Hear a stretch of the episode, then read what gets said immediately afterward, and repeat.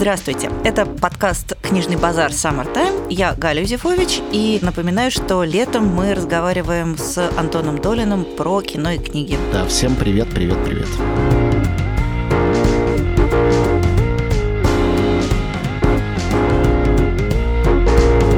этот раз мы будем говорить про, извините, инопланетян. Дело в том, что инопланетяне это тоже примерно как и зомби, которых мы уже обсуждали. Это такие любопытные создания, которые, конечно же, зародившись в литературе, потом переехали в кино, и в кино живут и чувствуют себя, пожалуй, гораздо бодрее и веселее, чем в книгах. По совершенно технической причине сразу скажу, потому что кино, оно заточено на визуальность, на спецэффекты и на грим, а инопланетяне и инопланетный мир — это создано созданные для этого просто явления, придуманные для этого. А литературе приходится обходиться словами, и здесь гораздо сложнее. Приходится идти, условно говоря, в психологию. Некоторым, а, там, не знаю, Брэдбери Шекли это хорошо удается иногда, но психология существа воспитанного иной цивилизации, конечно, это, ну, задача, в принципе, нерешаемая. Поэтому литературе приходится иногда сложнее. Да, нам приходится выкручиваться и как-то описывать синих человечков э, с зелеными ушами. Конечно же, это сразу сразу создает определенный настрой. То есть я знаю, что многие люди говорят, что как только в книге появляется инопланетяне, значит, дальше можно и не читать, что инопланетяне это некоторый такой вообще маркер дешевки, маркер того, что писатель с чем-то не справился и не умеет просто развернуть сюжет без применения вот этого Deus Ex Machina,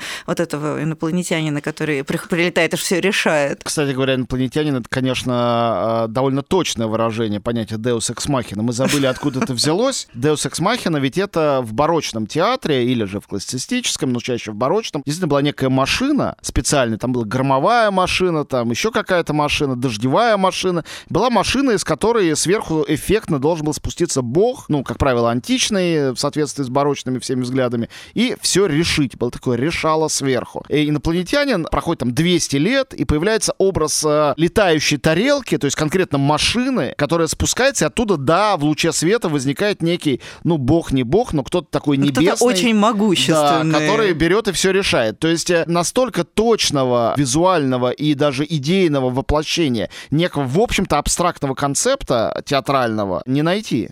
И на самом деле та же самая история, что и с любым вообще жанровым явлением, она касается и инопланетян в литературе. То есть, например, когда говоришь, что, ну ведь позвольте, у братьев Стругацких вот, например, инопланетяне. Тут же возникает куча людей, которые говорят, нет, ну подождите, это не настоящие инопланетяне, это метафора. Инопланетяне, ну это же вообще метафора. То есть в тот момент, когда писателю вдруг удается написать хорошую книгу, важную книгу, интересную, сложную, умную книгу, в которой действуют инопланетяне, тут же оказывается, что на самом деле инопланетяне это вовсе не инопланетяне, а метафора. И она метафора понятно чего. И в этом качестве как раз тоже неплохо работает. Не только как универсальные решалы из железной тарелки с иллюминаторами по бортам, а еще и как метафора чуждости, метафора чего-то принципиально непознаваемого, метафора враждебного или непознаваемо дружественного и вообще какого-то принципиально иного. Тут большой простор, о чем поговорить. Но только в виде метафоры. А в кино инопланетянам вроде разрешают пока пока быть просто инопланетянами? Ну, конечно же, нет. Это тоже всегда образ художественный, всегда он что-то значит. Первоначально, я бы сказал, он политический, социальный, когда он только появляется. Потом он углубляется и до экзистенциального тоже, извините за выражение. То есть, когда появляются вообще в кино, как в литературе инопланетяне, примерно одновременно. Они появляются на рубеже 19-20 века, то есть, когда возникает кинематограф как таковой.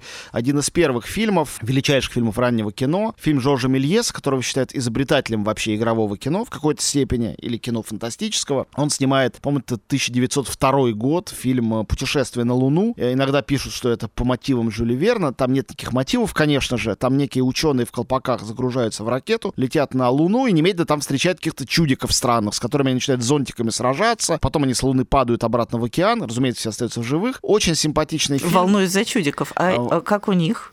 Тоже все нормально, но э, у некоторых, потому что остальных, если зонтиком сильно ударить, они взрываются. Но, может, после этого у них тоже все хорошо, мы не знаем. Там нет углубления этих характеров. Но я только к тому, что как только возникли путешествия на другие планеты в кино, сразу там возникли инопланетяне. И дальше они кино так и не покидали. Человечество очень долго существовало в каких-то герметичных социумах. Социумы начали смешиваться сравнительно поздно, ну, после там открытия Колумбом Америки, условно говоря. То есть до этого было много-много столетий, когда Марко Поло один сплавал, написал про людей там с пёсими головами, и все так и верят в людей с пёсими головами или с какими-то другими головами. Это все чудесно и иронично описал наш с тобой любимый Умберто Эко в романе Баудалина. Потом, как только появились какие-то технические средства путешествия более-менее надежные, то есть 19 век, появление технического прогресса и веры в технический прогресс. Как э, э, возникла другая тема, тема с тем, что бывают другие люди, другие цивилизации, их можно и нужно изучать, они любопытны. И эта тема контакта между цивилизациями, ну вот, допустим, там,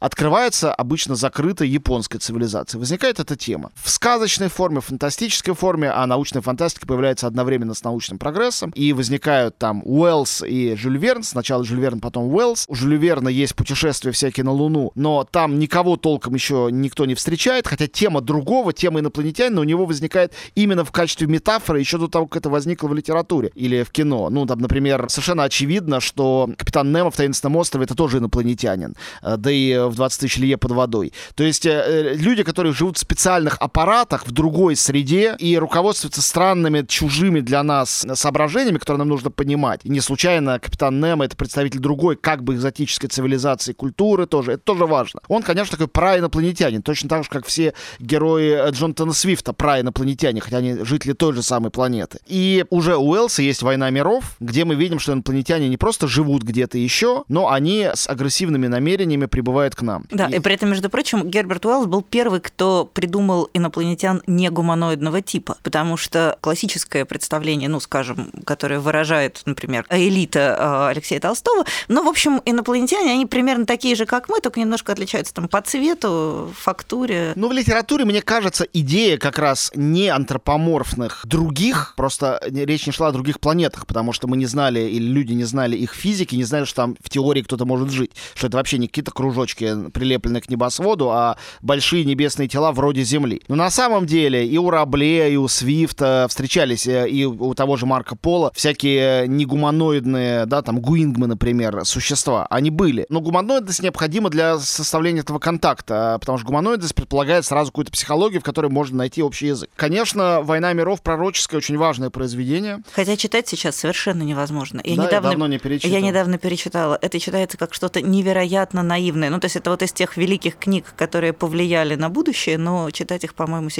это только филология. Ты ведь знаешь а, про великую постановку Орсона Уэллса? Ну, про... конечно. Ну, вот, может быть, не все наши слушатели знают. Это очень интересная история. Через какое-то время после того, как была написана «Война миров», это было как раз между двумя войнами, Первой и Второй мировой, совсем молодой Орсон Уэллс сделал постановку на радио, где оформил «Войну миров» как радиорепортаж о нашествии инопланетян. Огромное количество людей поверило в то, что действительно напали инопланетяне. И это же не просто смешной анекдот, это рассказ о том, насколько истории про инопланетян-захватчиков отражали дегуманизацию противника и страх войны в первой половине 20 века. И история с инопланетянами, ты говоришь, метафора. Это абсолютно прямое отражение готовности человечества к этой войне, к тому, что другие — это враги, другие существуют, чтобы тебя завоевать и убить, и ты должен их убить до того, как они убили тебя. Инопланетяне — это враги. Хотя также это и другая зона, которую ты можешь завоевать ее доверие и ее колонизировать, э, например, коммунизировав, как это происходит в очень важном, ты упомянула, фильме и романе «Аэлита». Есть фильм Якова Протазанова, не менее классический для кино, чем даже более классический для кино, Думаю, я бы сказал, что более чем гораздо. книга Толстого. Толстой больше известен, наверное, гиперболоидом, да. уж не говоря про Буратино и хождение по мукам. А в кино, конечно, главные два его следа — это «Великий золотой ключик» Птушко, где нет инопланетян, и «Аэлита», где есть инопланетяне конечно, проходит некоторое время, прежде чем после войны не появляется культура и в кино, и в литературе, я бы сказал, синхронно, одновременно. Кстати говоря, научная фантастика и научно-фантастическое кино — это редкий случай, когда литература чуть-чуть опережает э, фильмы, чуть-чуть, буквально на полшага. Мы не можем говорить тут о первичности литературы всерьез, а иногда можем говорить о ее вторичности. Ты же знаешь, конечно, про случай «Космической Одиссеи» 2001, когда Артур Кларк сначала написал сценарий, а потом была написана книга. Это не экранизация, а новелизация, хотя Кларк настоящий большой писатель, фантаст, а не какой-то там... Ну, просто хорошо пошло, видимо. Именно, нет, ну и гениальный фильм, и хорошая книжка. Это возникает в 50-х, 60-х, после войны, когда после всех травм войны люди начинают пытаться понимать друг друга и признавать право друг друга на сепаратность мышления, системы ценностей и так далее и тому подобное. И тогда, собственно говоря, возникает тема вот этого вопроса. Инопланетянин, то есть другой, то есть чужой, он все-таки враг и захватчик? Или, может быть, это мы враги и захватчики, а он не хочет никакого зла? И если он совершенно другой, нужно ли и можно ли его подчинять нашим нормам и обучать нашим правилам жизни, или нам есть чему поучиться у него? Об этом великий роман Хайнлайна «Чужак э, в стране чужой», или как там его переводили на русский, И так помню. тоже переводили. Да, «Stranger in a Strange Land». Об этом марсианские хроники Брэдбери и многие другие великие книги, и многие другие великие фильмы вот этого периода, начиная с конца 50-х, начала 60-х. Я бы сказала, что сейчас вообще, по крайней мере, в литературе, в том, что называется твердая научная фантастика, в которой преимущественно обитают инопланетяне, происходит следующий этап, когда важным становится даже не, например, сам инопланетянин как таковой, а технология взаимодействия с чем-то принципиально иным. Вот, скажем, мой любимый фантаст Тед Чан, автор рассказа, по которому снят знаменитый фильм «Прибытие». «Прибытие». Собственно говоря, для него основным вопросом является то, как взаимодействие с радикально иным миром, радикально иным, непознаваемым в наших категориях пространством и субъектами в нем влияет на нас самих. И на самом деле... Взламывает сознание фактически. Фактически, да, да. Его. Ну, собственно, вот в этом уже упомянутом рассказе Теда Чана речь идет о том, что, оказывается, человечество помнит, грубо говоря, назад, а не вперед, только потому, что оно так привыкло. И при взаимодействии с языком, в котором иначе расположены грамматические времена, оказывается, что человечество прекрасно может помнить вперед, просто никогда не пробовало. И такого рода вещи, мне кажется, сегодня становятся гораздо важнее, чем описание вот этих зеленых ушей, там, отростков, э, хоботов. Или, там, описания давно-давно стали э, элементом стилизации или даже пародии и перестали всерьез кого-то интересовать. Мне кажется, что даже когда мы описываем абсолютно других, иногда они выглядят точно как мы. Очень часто пришельцы, мы ушли от примитивной идеи антропоморфности, от нее мы перешли к идее, она есть, собственно говоря, уже у Мельеса, того, что они чудовища, они выглядят иначе, чем мы,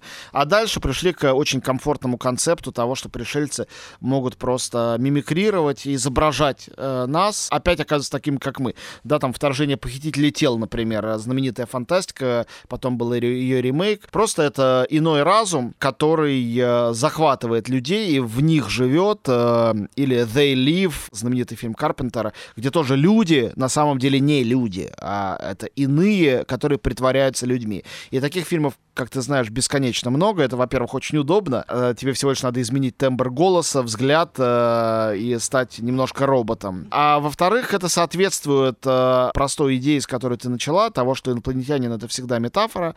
И говоря о них, мы всегда говорим о себе и о нас. И в реальности, я думаю, людей, которые на самом деле интересуются вопросом о наличии другой жизни на других планетах, их очень мало. Я думаю, это чудики какие-то странные люди, которые действительно интересуют, ну, как те люди, которых интересует интересует... Криптозоологи да, вот еще бывают. Как те, кого интересует там существование там седьмого измерения, есть оно или нет, вот они жизнь свою посвящают этому. Это не хорошо и не плохо, просто таких людей мало. В основном нас интересуют очень прагматические вопросы в этой жизни. Но инопланетяне затрагивают всех. И у каждого есть любимая книга или фильм, посвященный инопланетной жизни, потому что инопланетянин в 99% случаев это метафора нашего отношения к другим, наших взаимоотношений с другими, с кем угодно, самыми близкими с далекими, с кем угодно. На самом деле я вспомнил еще очень интересный разворот идеи инопланетян в литературе. Это, конечно, роман китайского фантаста Люци Синя «Задача трех тел». Это трилогия, и в последующих частях инопланетяне все-таки до нас добираются, они к нам прилетают. А первая часть, которая мне на самом деле нравится больше всего, в ней инопланетян вообще никаких нету. Просто внезапно на Земле становится известно, что через 400 лет к нам прилетят инопланетяне, которые прилетят к нам совершенно с недружественными намерениями, и они воздействуют на человечество через каких-то своих агентов, причем буквально методом убеждения. То есть у них нет технологии, которая могла бы к нам заслать какого-нибудь мозгослизня, который бы проник нам в мозг и заставил бы человека действовать так, как ему приказывают инопланетяне. Нет, они засылают каких-то агентов влияния, они рассказывают про то, от чего несчастные эти инопланетяне бегут со своей планеты. В результате люди все делают сами. То есть у тебя, блин, человечество 400 лет впереди. Ты можешь прекраснейшим образом жить, как тебе хочется. Но человечество начинает жить, исходя вот из этих абсолютно гипотетических инопланетян, которые далеко и неправда. Я не читал книгу, но это сейчас звучит как э, саркастический пересказ концепции о приходе Мессии. Да, абсолютно. Они там работают как такой отрицательный злой Мессия. Они, например... Ну, он же приход Антихриста, пожалуйста. Вот тебе отрицательный Мессия, он тоже есть. Да, они примерно так и работают. Они очень заинтересованы в том, чтобы человечество не было технологий, которые позволят с ними сражаться. И они борются с этими технологиями. Но поскольку они удаленно взаимодействуют, то они как-то агитируют против физики, агитируют против математики. И люди все делают абсолютно сами. То есть инопланетяне становятся такой еще как бы метафорой метафоры, то есть в, два, в третьего степень возгонки, потому что их воплоти нету, но при этом они уже влияют. Я хочу сказать, что забавная особенность этих наших с тобой эфиров, то, что придумывая для них какие-то темы, мы с тобой отталкиваемся, мы так договорились, поскольку книги вещь более подвижная, что мы отталкиваемся от каких-то фильмов, которые выходят, ну, например, этим летом, раз уж у нас э, летние эфиры. Дальше мы эти фильмы даже не называем в течение Не то, что не обсуждаем, их просто нету. Вот, например, перед эфиром Галя специально пошла посмотреть «Людей в черном» э, новых, которых мы, разумеется, пока что даже не назвали их. Ну и ясно, что там среди великих историй про инопланетян, наверное, эта история не будет присутствовать. Ну, это, пожалуй, нет. Но а предыдущие Даже три... предыдущие не уверен. Но к тому, что ты сказала, конечно, надо добавить э, очень важный смысл. В «Людях в черном» встречаются две противоборствующие силы. Это инопланетяне, которые живут на Земле, скрываясь и делая вид, что на самом деле они люди, и огромное количество известных нам людей вроде Майкла Джексона, э, Энди Уорхола. Да, на самом деле инопланетяне. А с другой стороны, это спецагенты, которые должны обнаруживать э, этих инопланетян и следить за легальностью их поведения и пребывания на Земле агенты, которые являются людьми без всяких мистических способностей, просто некоторым оборудованием, инопланетяне действуют одинаково. Они скрываются от остальных людей, мы их не видим, мы не знаем об их существовании, и они ведут теневую жизнь, друг с другом сражаясь, и те, и другие ведут теневую жизнь. И если инопланетяне, вероятно, вымышлены, то спецслужбы, безусловно, реальны и ведут именно такую жизнь везде, и в России, и в Америке, где ты хочешь. И получается, что вот это наше и восхищение спецслужбами, и страх перед спецслужбами, и представление об их всесильности и прочее, здесь метафоризировано в качестве внутреннего диалога, а также внутреннего конфликта, абсолютно сюрреалистической сущности скрытых инопланетян с этими агентами, которые очень похожи на любых агентов, о которых мы слышали, но тоже такие же фантастические. Как Джеймс Бонд не похож на, на настоящего агента Ми-6, разумеется, это мифический персонаж. Точно так же люди в черных не очень похожи на настоящих ЦРУшников. Тем не менее, речь идет об этом знакомом каждому из нас, каждому, повторяю, чувству того, что вот где-то совсем рядом присутствует параллельная жизнь, у всего есть какая-то причина, и есть люди, которые всем управляют. То, что, условно говоря, в сериале X-Files было на полном серьезе передано, а здесь, конечно, в виде некого комикс-стеба великолепно обыграно. И, между прочим, если заменить, скажем, инопланетян на террористов, мы получим вполне себе такую жесткую производственную драму, что как бы опять-таки намекает нам на то, что все, что мы знаем, не совсем правда. То есть спецслужбы, которые борются с террористами, если на место террористов подставляем инопланетян, возникает какое-то некомфортное довольно ощущение, что, возможно, с террористами тоже не все так понятно, потому что если инопланетяне не выдуманные, то как быть с террористами? Так что действительно метафора с инопланетянами продолжает сохранять свою актуальность, причем в разные эпохи и разным способом. Иногда, конечно, человечеству везет и удается, не знаю, встретить какое-нибудь условно племя пираха в Южной Америке, которое вполне способно удовлетворить удовлетворить нашу потребность вот в этой метафорике, в поиске совсем иного, но чаще все-таки приходится обращаться к старым добрым инопланетянам, которые, что называется, не подведут.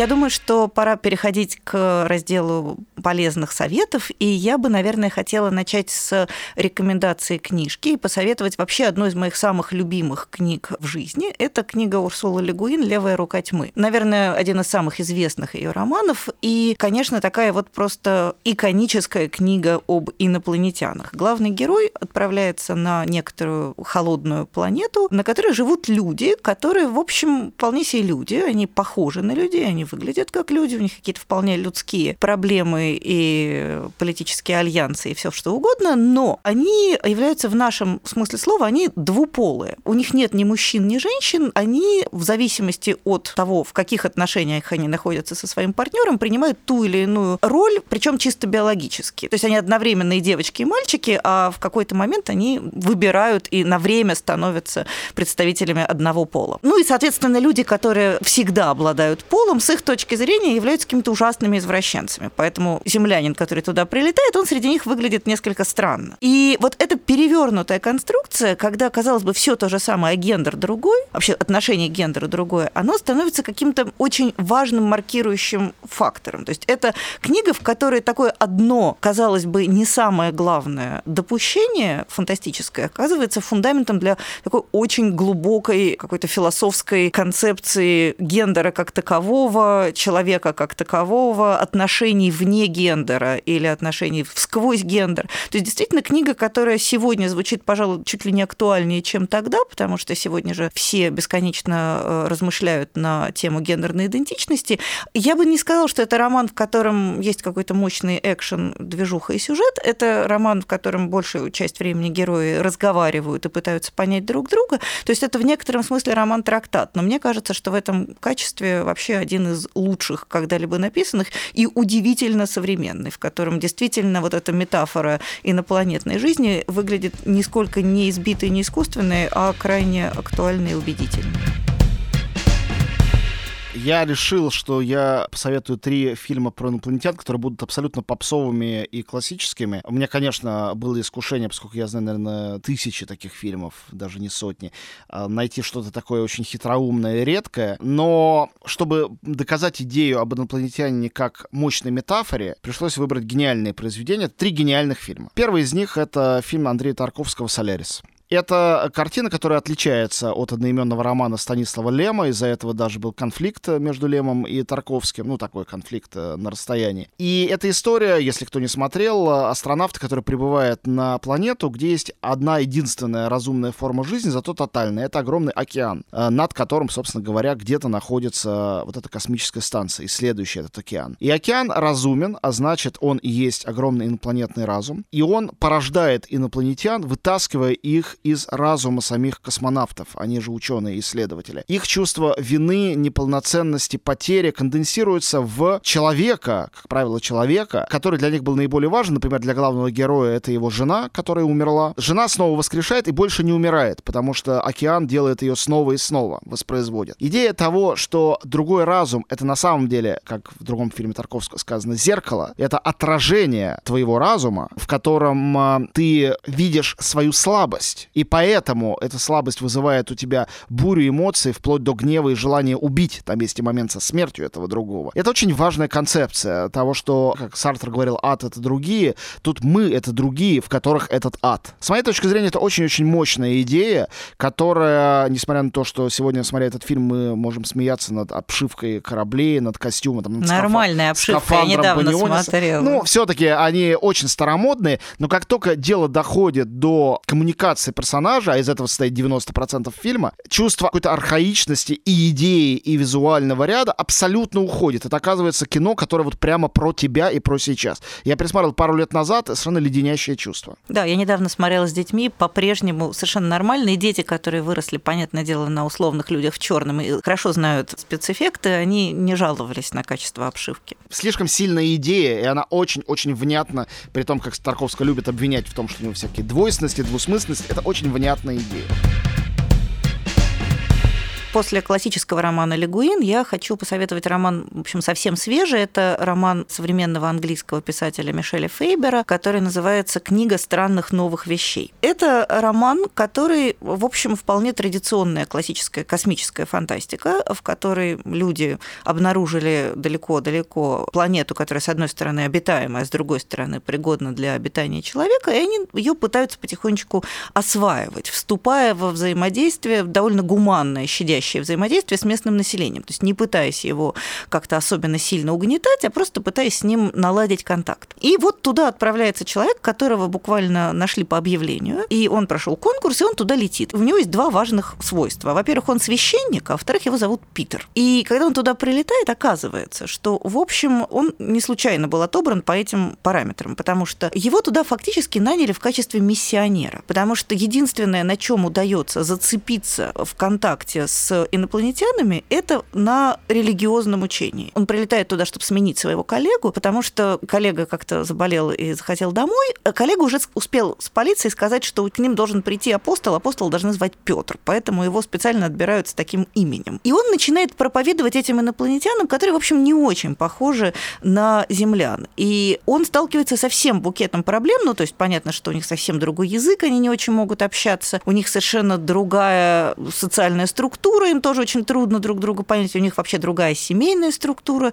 И единственное, на чем они находят вот этот контакт, это Слово Божье, при этом он совершенно не уверен в том, что они его понимают так же, как его понимает он. Тем не менее, происходит вот какой-то такой взаимообогащающий процесс, а тем временем на Земле начинаются некоторые бедствия и катаклизмы, а у него там остались жена и любимый кот, которых тоже как-то что-то надо, видимо, оттуда спасать. И он, поднабравшись вот этого странного, трансгуманного, нового гуманизма у своих новых друзей-инопланетян, он решает вернуться на Землю, чтобы попытаться спасти еще и Землю. То есть получается такой перевертыш, то есть человек восходит на другую планету, чтобы нести Слово Божье, это Слово Божье обретает какое-то новое звучание, новый смысл, и вот снова возвращается на Землю уже в ином качестве. То есть это такой, с одной стороны, очень классический традиционный роман, в котором есть все, что должно быть в нормальном фантастическом романе, чего мы от него ждем, но при этом есть вот эта вот какая-то очень небанально прочитанная и, на мой взгляд, крайне увлекательная история вот этого круговращения религиозной мысли во Вселенной, про то, как она преломляется, меняется и возвращается на Землю снова. Так что любопытный роман, обратите на него внимание, если еще нет, Мишель Фейбер,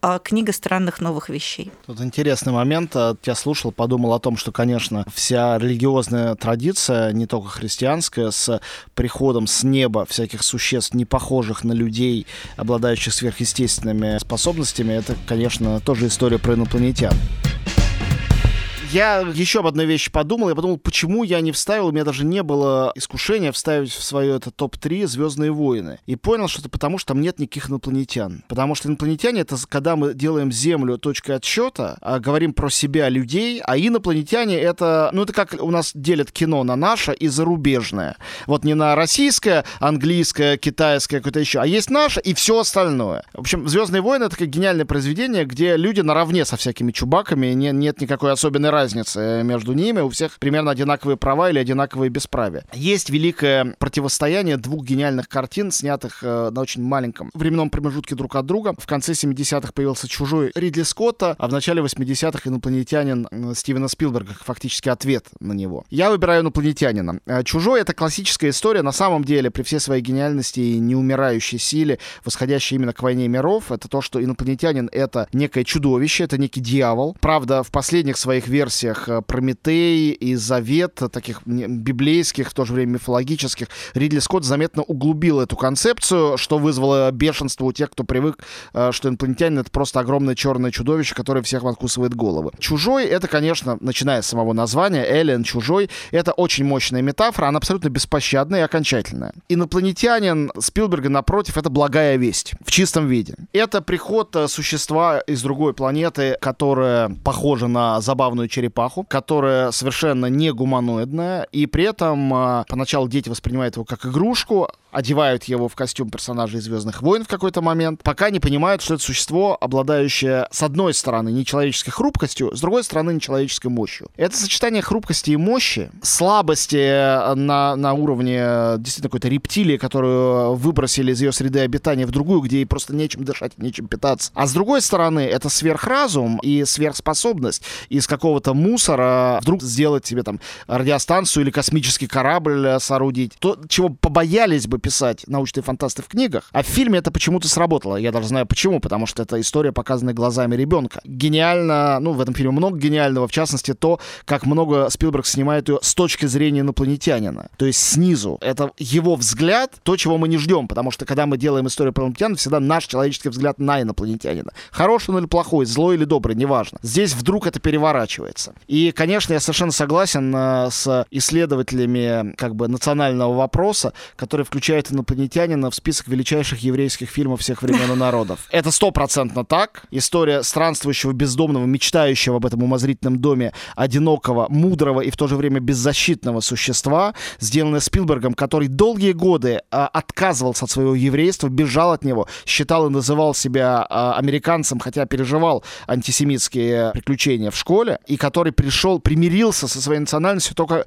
сильно позже, когда снял список Шиндлера. Это было типа там 12-13 лет спустя, после того, как он сделал инопланетянина. Но на самом деле в инопланетянине все это уже есть. Никогда не думала об этом фильме как о фильме еврейском. Теперь я буду думать эту мысль и, возможно, никогда не смогу ее больше развидеть. Но ты согласишься, что это make sense? Да, вполне. Ну, инопланетянин как еще одна метафора.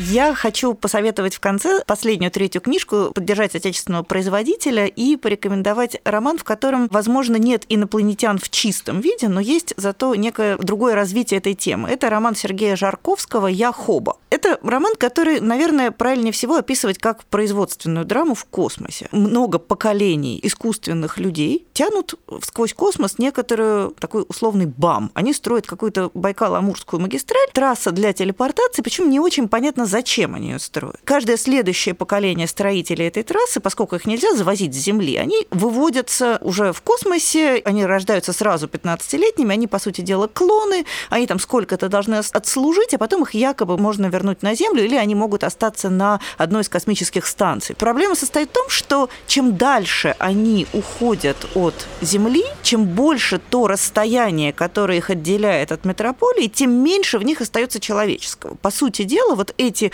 новые люди, их называют космачи, потому что они рождаются в космосе и, как правило, там и умирают, потому что работа высоко рискованная, и, в общем, шансов, что они когда-либо куда-нибудь вернутся, не очень много. К тому же ресурсы исчерпываются, которые были отпущены на это строительство, каждое следующее поколение живет хуже, чем предыдущее, и у них такое своеобразное братство. И они оказываются для землян некоторым образом более чужими, чем маячащие там где-то на периферии настоящие инопланетяне. Сами они не воспринимают землян как своих. То есть вот это, мне кажется, еще одна очень интересная тема, которая, ну, я не знаю, например, в изобилии встречается, скажем, в сериале «Доктор Кто», в котором множество инопланетян, и постепенно мы узнаем по ходу развития этой драмы, что большая часть этих инопланетян – это потомки людей, расселившихся по другим планетам, и которые уже не воспринимают себя как часть нашей цивилизации. Ну, вообще, это довольно такой странный, очень нехарактерный для русской фантастики роман, потому что он написан таким специально придуманным для этого языком. В нем автор придумал сленг, на котором разговаривают эти космачи. Много сменяемых ракурсов, и там есть некоторая персональная драма, которая происходит с одним из героев, когда гибнут его товарищи, он становится фактически врагом земной цивилизации, которая спровоцировала эту гибель. Но главное, мне кажется, что там действительно очень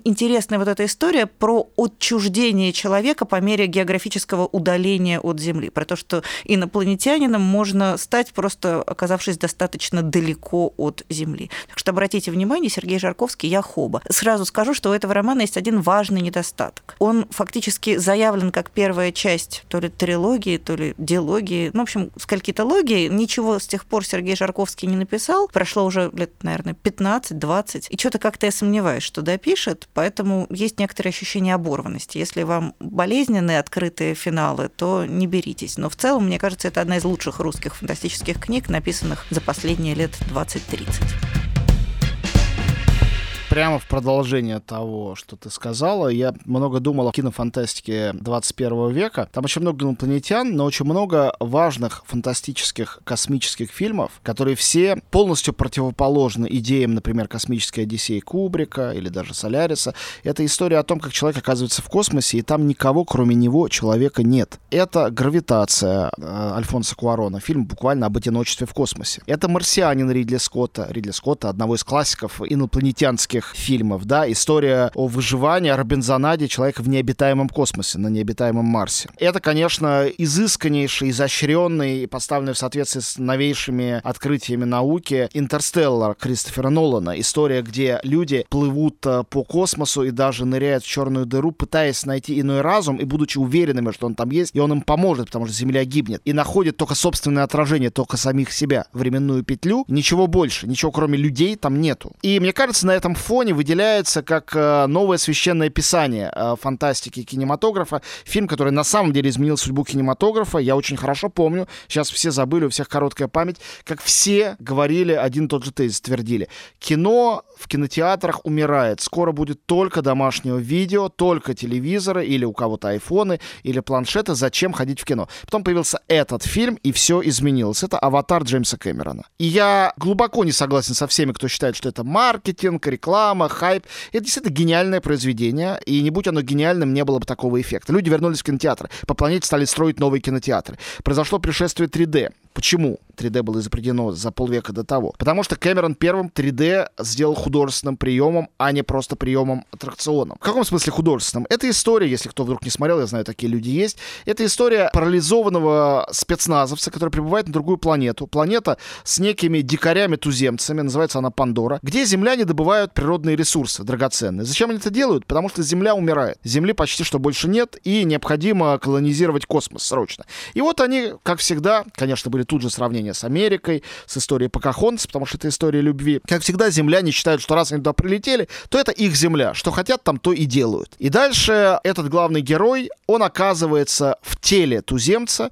Туземцы там в прямом смысле слова синие человечки. Казалось Очень бы, крупная идея давным-давно э, себя изжила. Кэмерон возвращает ей плоть. То есть он хамски фактически берет уже изъезженный, стертый, никому не нужный штамп и за счет этого 3D наполняет его жизнью. Потому что мы видим, как безногий человек обретает не только ноги и руки, попав в чужое тело, но и даже способность летать, потому что он умеет летать на таких специальных домашних животных. И он вдруг понимает другую правду. Правду цивилизации, которая живет в симбиозе с природой и которой не нужна технологизация, уже погубившая, по сути дела, Землю. Да, это, конечно, такой э, экологический манифест. Очень вдохновленный мультфильмом Мидзаки и много чем еще, многими доктринами серьезными. Это очень серьезное глубокое произведение «Аватар». И, конечно, 3D тут работает как способ для зрителя, поскольку ты присутствуешь в этих джунглях, почти что можешь их пощупать, ты ведь тоже обездвиженный, ты сидишь в своем кресле в зале. Ты тоже вдруг начинаешь летать вместе с ними, ты тоже становишься одним из них. А мощь этой истории в том, что, конечно, это история власовца. Это история человека, предающего свою расу, предающего свою гибнущую, мы это знаем, цивилизацию, и встающего во главе войска туземцев, в этом отличие от истории Покахонтас. Он не просто полюбил дочь вождя, реально Покахонтас ее полюбил, этот капитан, там Джон Смит или как его звали,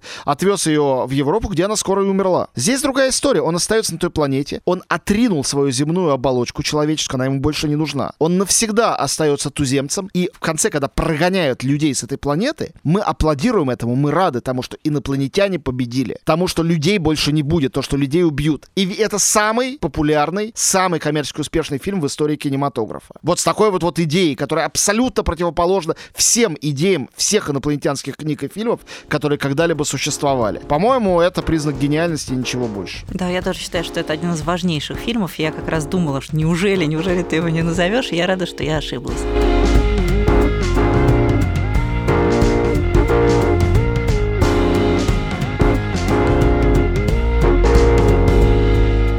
С вами был подкаст «Книжный базар Summer Time». До свидания. Всем пока.